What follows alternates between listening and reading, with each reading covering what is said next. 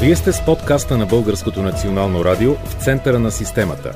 Ще предложим епикриза на нашето здравеопазване. Ще направим хирургически разрез на проблемите в него. Ще извадим на светло образните изследвания на сложните казуси. Ще тръгнем по пътя на пациента този епизод темата ни ще бъде свързана с костната система и по-точно с остеопорозата, едно социално значимо заболяване, много често наричано от специалистите тихия убиец. Наш гост, за което ми е много приятно, е доктор Наталия Темелкова. Тя е от отделението по клинична дезинтометрия в Умбал Александровска.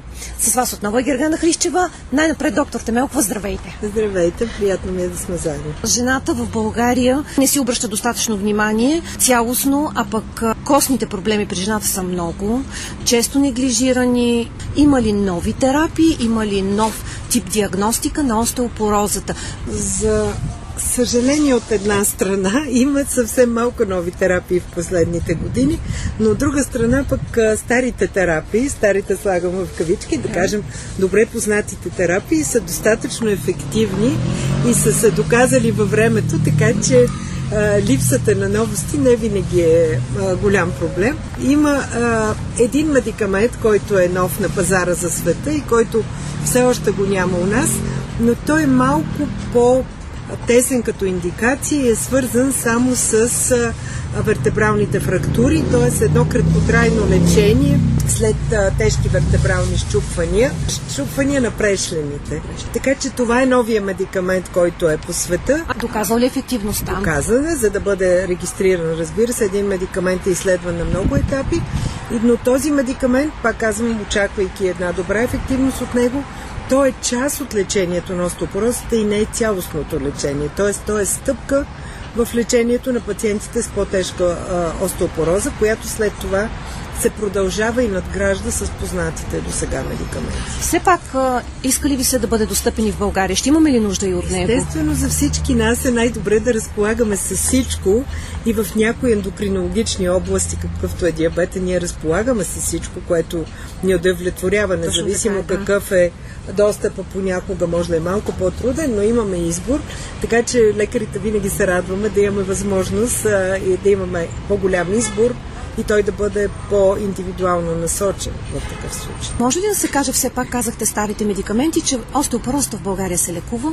Остеопорозата в България а, се лекува добре за хората, които се лекуват, но има изключително голяма дупка, казваме, в дори чисто медицински терминологично по отношение на диагностицираните и лекуваните пациенти. Защото това е един комплексен цялостен проблем, който започва първо от информираността на хората. Защото остеопорозата, огромният проблем е, че тя не боли. И ако не знаем, че всъщност трябва да търсим остеопорозата дори когато нямаме оплаквания при определени възрастови и хора с определени заболявания, регистрираме да. директно щупването, а целта на лечението е хората да не стигат до това. И от тази гледна точка знанието и информираността, която позатихна в последните години, за съжаление, е първия проблем и първата стъпка. След това възможностите за диагностика са малко повече от преди, т.е. има повече апарати за измерване на костна плътност, но не само това, че един апарат е нов, той е на същия принцип, а знанието и компетентността на този, който работи с него е по-важен, както за повечето неща в технологичен аспект, защото той не работи сам. Всъщност има много повече апарати, защото преди имахме малко, но лечението не е покрито от здравната каса. Тоест има бариера, която е първо е кои хора да бъдат насочени. Второ, кои хора наистина се изследват и третото вече е насочване към специалисти, които са компетентни в оценката на риска от щупвания, които не само да прочитат какво пише в остеометрията, а да оценят пациента като риск. След което този пациент да приеме лечението и да го провежда достатъчно дълго. Добре, нека ви върна към здравната каса. Изследването на костната плътност не се поема от здравната каса от много години. То за щастие не е много скъпо. Едва ли би спряло пациента, който усети, че има някакъв проблем. Оттам насетне терапията добре ли е покрита от касата. Сега винаги думата добре е относителна според социалния статус на пациента, но терапията е 50% реимбурсирана, за по-голяма част от медикаментите и според базисната им цена тази цена флуктуира между 30 лева на месец и около 400 на година, което горе-долу прави един курс около 350-400 лева на година. Това са парите, които пациента дава. Които пациента а другото е по каса. Да. Кое? От моя гледна точка не е непостижимо за голяма част от хората и според мен цената вече става по-малката бариера в провеждане на лечение. Освен, че има и медикаменти, които не са в здравната каса, но ценово за година цената е сходна. Казахте, много е важно да се разчете от специалиста измерването на костната плътност. Защо понякога може ли да има проблем в това разчитане? Абсолютно може да има, защото първо е много важен анализа на самото изследване, тъй като то се прави обичайно от различни по компетентност хора. Много е важно качеството на анализа да е добър, защото то е база върху която стъпва оценката на риска. А пък човека, който оценява риска от остеопорозна фрактура, mm-hmm. за да започне определена терапия, трябва да познава много добре както методиката, за да я оцени, така и комплексно да оцени рисковете на пациента, свързан с други заболявания, с възраст, с наследствено, с рискови фактори, така че качественото измерване на костната плътност е първата стъпка. След това е компетентният лекар, който ще оцени риска на пациента и ще го лекува. Изследването на костната плътност е количествен показател и той се повлиява от много фактори, които не специалист не може да оцени. И е възможно тази графика, която виждате, да не е реалната оценка на вашия риск. Независимо, че тя е структурирана в три цвята. Лабораторно изследване в повечето случаи ако има други рискове, е много по-добре да се оцени от специалист и да не се спира до там. Пак казвам, ако сте с нормална плътно здрав човек на 50 години, може да не търсите допълнителна помощ. Но ако вие сте същия човек с заболяване, което, примерно, дългогодишно кортикостероидно лечение или след операция на карцином на гърдата, или имате родственици, които са чупили бедрена шийка от лека травма, или имате други заболявания, пилона щитовидната жлеза, диабет, което е рисков фактор.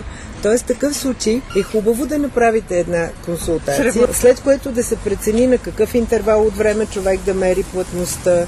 Да допълним ли това изследване и с а, скенер, с ядрено-магнитен резонанс? Не. Виждайки едно такова изследване, специалист може да се ориентира има ли нужда от рентгенова снимка на гръбнака, която би намерила щупвания на прешените, защото намаляване на височината на прешлена се води щупване и не е разцепване на две, както е в представата на повечето хора. Всъщност мачкания прешлен може да има висока плътност, защото градичките са много по-нагъсто, но ако има такова съмнение, вече рентгеновата снимка ще докаже това дали е така. И това не значи всеки да си прави, защото е излишно правене на рентгенови изследвания и не е полезно. И второ, всяко нещо трябва да бъде правилно оценено. Желанието всички да разбираме от всичко не е добър подход. Може ли да се обърка в такъв случай коксартроза с остеопороза и обратното?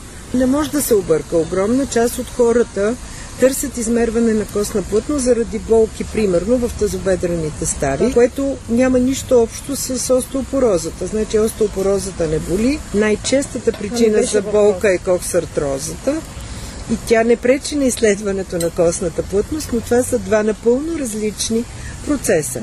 Артрозните и остеопорозите са две различни неща. Едното е разрехавяване на костната структура, е остеопороза, с намалено калциево съдържимо и друга структура. Коксартрозата, гонартрозата засягат ставния обсек, т.е. засягат ставните връзки, ставните хрущяли и ставната течност. Човек може да има тежка коксартроза и тежка остеопороза. Но остеопорозата няма да даде болка, заради която да дойдете.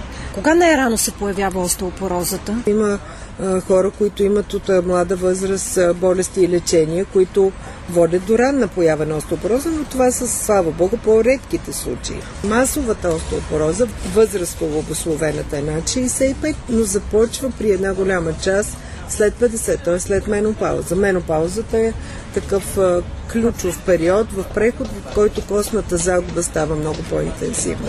А медикаментозна терапия при остеопения трябва ли да се започне? Остеопенията отново е терминология, тя не е болест. Остеопенията е оценка на количеството калци в коста на пациента И тя пак казваме като един лабораторен показател. Има хора, при които клинично те имат остеопороза, има жени, които са си щупили и двете бедрени шийки. Ние там костната плътност не можем да премерим, защото те вече са с протези. Имат смачкани прешлени, при което костната плътност е по-висока, защото на по-малка площ има повече градички.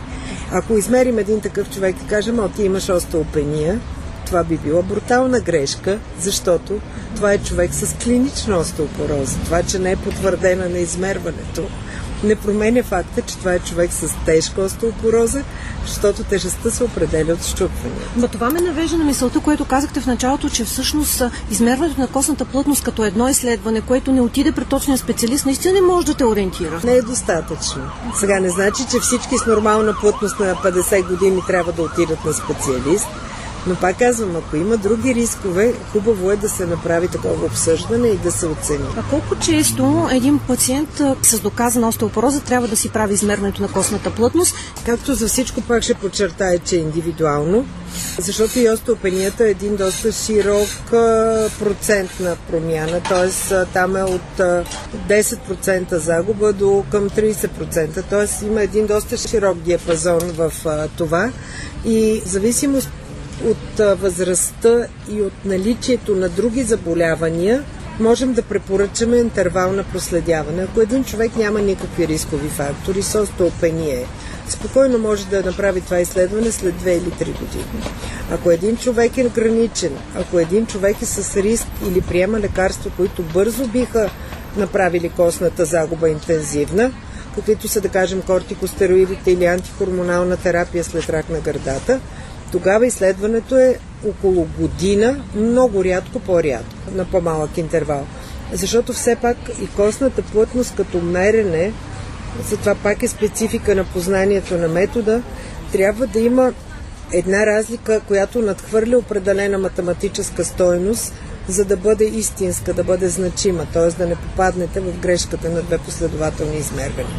Така че при пациенти, които са рискови, минималният период е година, рядко по-често. При другите две-три или понякога можем да кажем и повече, но пак казвам, зависи от комбинация на риска. Ако сме казали две, но се започне терапия, която би провокирала тази бърза загуба, вероятно е този интервал да е по-различен. Хранителните добавки, има ли нужда от тях? Вие подкрепяте ли тази теза да се пият различни добавки? Категорично против хаотичното и понякога безцелно и безсмислено пиене на много недоказали ползите си химически структури. Защото трябва да има доказана полза, когато взимаме нещо. От гледна точка на остеопороза, категорично е нуждата от калци. Дали ще го вземем с добавка? Ще го вземем с добавка, ако хранителният ни внос не осигурява достатъчно. Ако един човек се храни с достатъчно калци съдържащи храни, основно млечни продукти, сирене, риба, той може да бъде преценено, че няма нужда от добавка. Много хора не консумират такива. Когато не консумират, ежедневната нужда трябва да се добави. Ако не е храна, това трябва да бъде калциева таблетка. Тоест, трябва да имаме достатъчен калциев източник за предпочитане с храна, защото там има и белтък, но ако няма, трябва да бъде добавено с а, таблетка. Дневно. Средната дневна нужда е около 1200 мг и тук обръщам внимание на това, че има хора, които постят редовно. Това са около 4 месеца в годината, в които не се приемат такива храни. Тоест в този период тези хора биха имали нужда от добавка, вероятно медикаментозна, защото при липсата на тези продукти, вероятността от други да набавиш тази доза е доста малка. Второто категорично необходимо е витамин D. Придържам се към чисто медицинските световни препоръки за лечение на остеопороза. Те включват категорично калци, непрекъснато, т.е. тази нужда е ежедневна, не е инцидент на един месец в годината, и витамин D, което трябва да бъде достатъчно, да бъде нормално и тази нормалност се постига с различни дози, пак според индивидуалните нива на пациента. Ако един човек няма дефицит, т.е. нивото му е нормално, приема се, че 800 до 1000 единици на ден във възрастта над 50 години би трябвало да е достатъчно. Цял Пак казвам, за хора без дефицит. Тоест трябва да се измери преди това витамин D. И да се следи периодично. Извън калци и витамин D, официалните препоръки не подкрепят препоръки за други добавки. Има съобщения, има отделни публикации за полза от витамин К. Колагена е част от коста, но колагена няма никаква официална препоръка за част от терапията на остеопороза. Рехабилитация при остеопороза. От гледна точка на остеопорозата, ако човек няма фрактури, има полза от движение основно, т.е. механично дразнене на коста по силовите линии.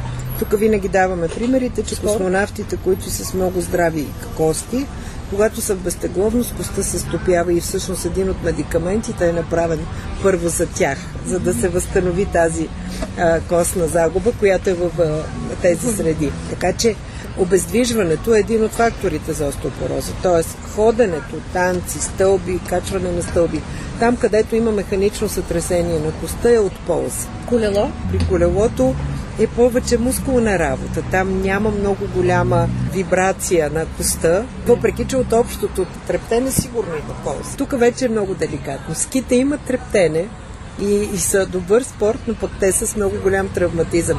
Тоест това, което исках да кажа, че всичките физически усилия, които трябва да се полагат, не трябва рязко да натоварват с тежа с гръбнака, трябва да изключват скачане от високо, тежко друсване или падания. Тоест, трябва да търсим мярката между физическо натоварване и риска, защото едно колело и ски са добри като вибрация, но са с много висок риск от травми.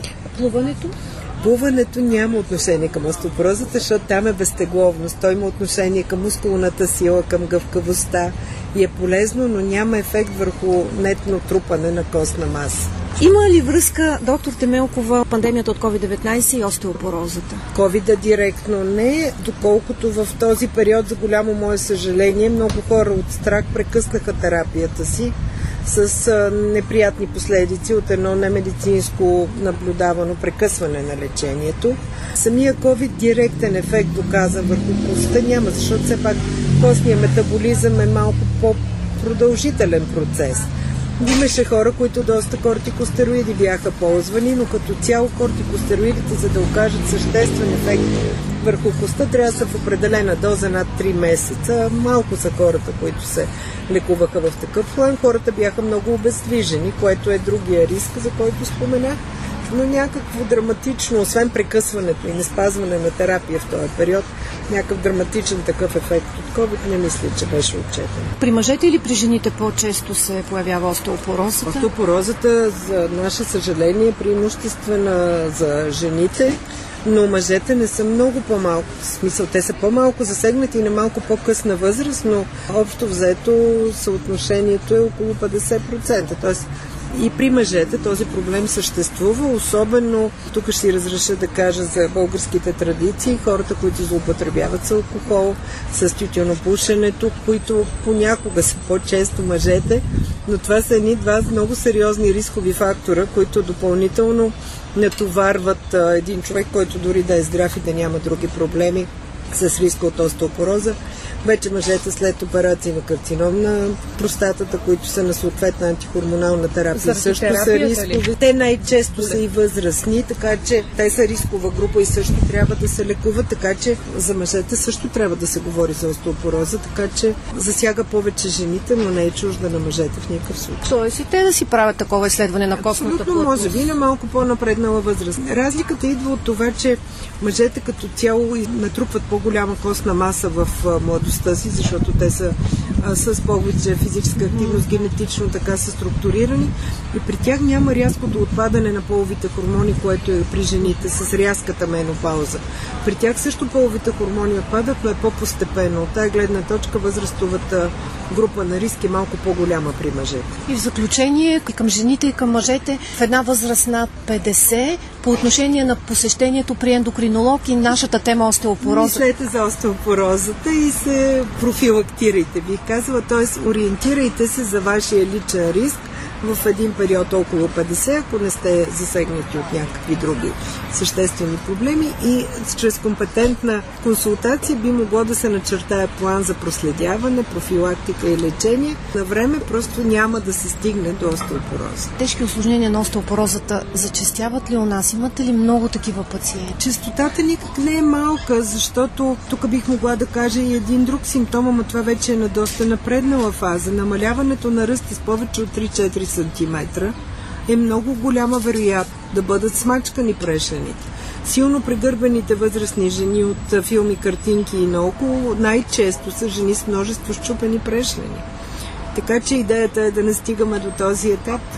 Много ви благодаря. Надявам се да сме били полезни. Гост в а, този епизод, посветен отново на женското здраве, но с акцент остеопорозата, беше доктор Наталия Темелкова от Александровска болница. Вие бяхте с подкаста на Българското национално радио в центъра на системата.